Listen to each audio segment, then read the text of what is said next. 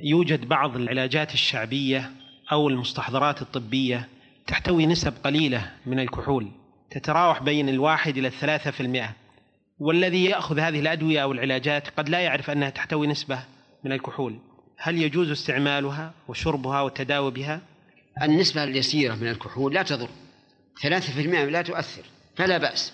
وكثير من الأدوية أسمع أنها لا يمكن أن تبقى زمنا طويلا إلا إذا صار فيها شيء من الكحول فلا بأس بها.